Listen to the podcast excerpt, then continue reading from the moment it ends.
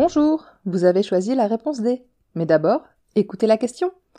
Aujourd'hui, sur la thématique gastronomie, la question est Depuis quand mange-t-on avec une fourchette en France?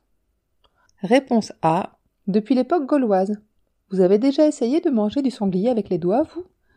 Réponse B. Depuis 1533, avec l'arrivée de Catherine de Médicis. Réponse C. Depuis 1575, avec le début du règne d'Henri III. Ou bien réponse D. Depuis 1989, avec la diffusion du film La Petite Sirène. Je pense que nous pouvons éliminer tout de suite la réponse D. Bien que la diffusion de La Petite Sirène de Disney ait poussé un bon nombre d'enfants à se coiffer avec une fourchette pour imiter Ariel. Ensuite, les choses se compliquent. La fourchette est bien née quelque part et surtout à un moment. C'est le dernier de nos couverts à avoir été inventé. À la préhistoire, on se sert de coquilles d'escargot pour manger sa bouillie ou sa soupe. Oui, tout pareil que dans Colanta.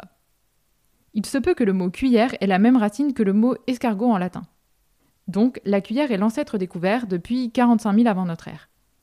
On retrouve des cuillères dans différents matériaux, coquilles, bois, os ou même céramique vers moins 9000. Le couteau, compris comme arme ou comme couvert, apparaît vers moins 25 000. Les premiers sont en pierre, puis en os ou en métal à partir de l'âge du bronze. Quand est-ce que le trio cuillère, couteau, fourchette est-il complet? Pour Pierre Leclerc, historien de l'alimentation, on retrouve les premières traces de fourchettes à deux ou trois pointes dès l'Empire romain, même en Gaule. La réponse pourrait alors être la réponse A.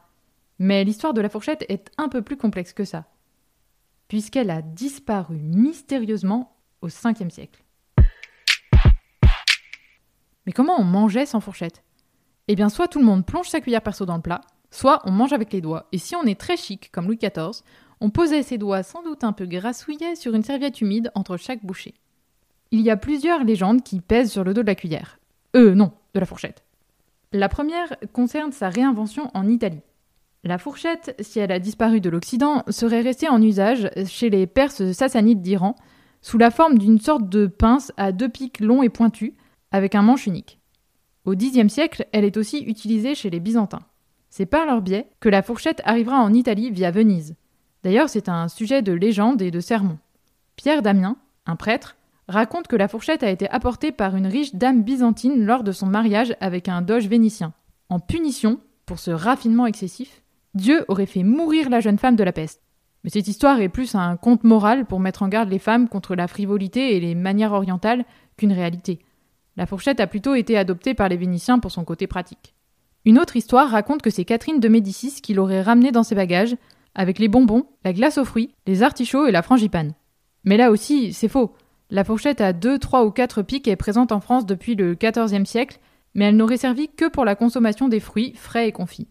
La légende veut aussi que la généralisation de la fourchette soit due au roi Henri III pour des questions de mode. En effet, c'est l'époque de la fraise autour du cou, et a priori c'est facile de rater sa bouche avec ses doigts et donc de tacher sa fraise. Du coup, Pouf Génération de la fourchette.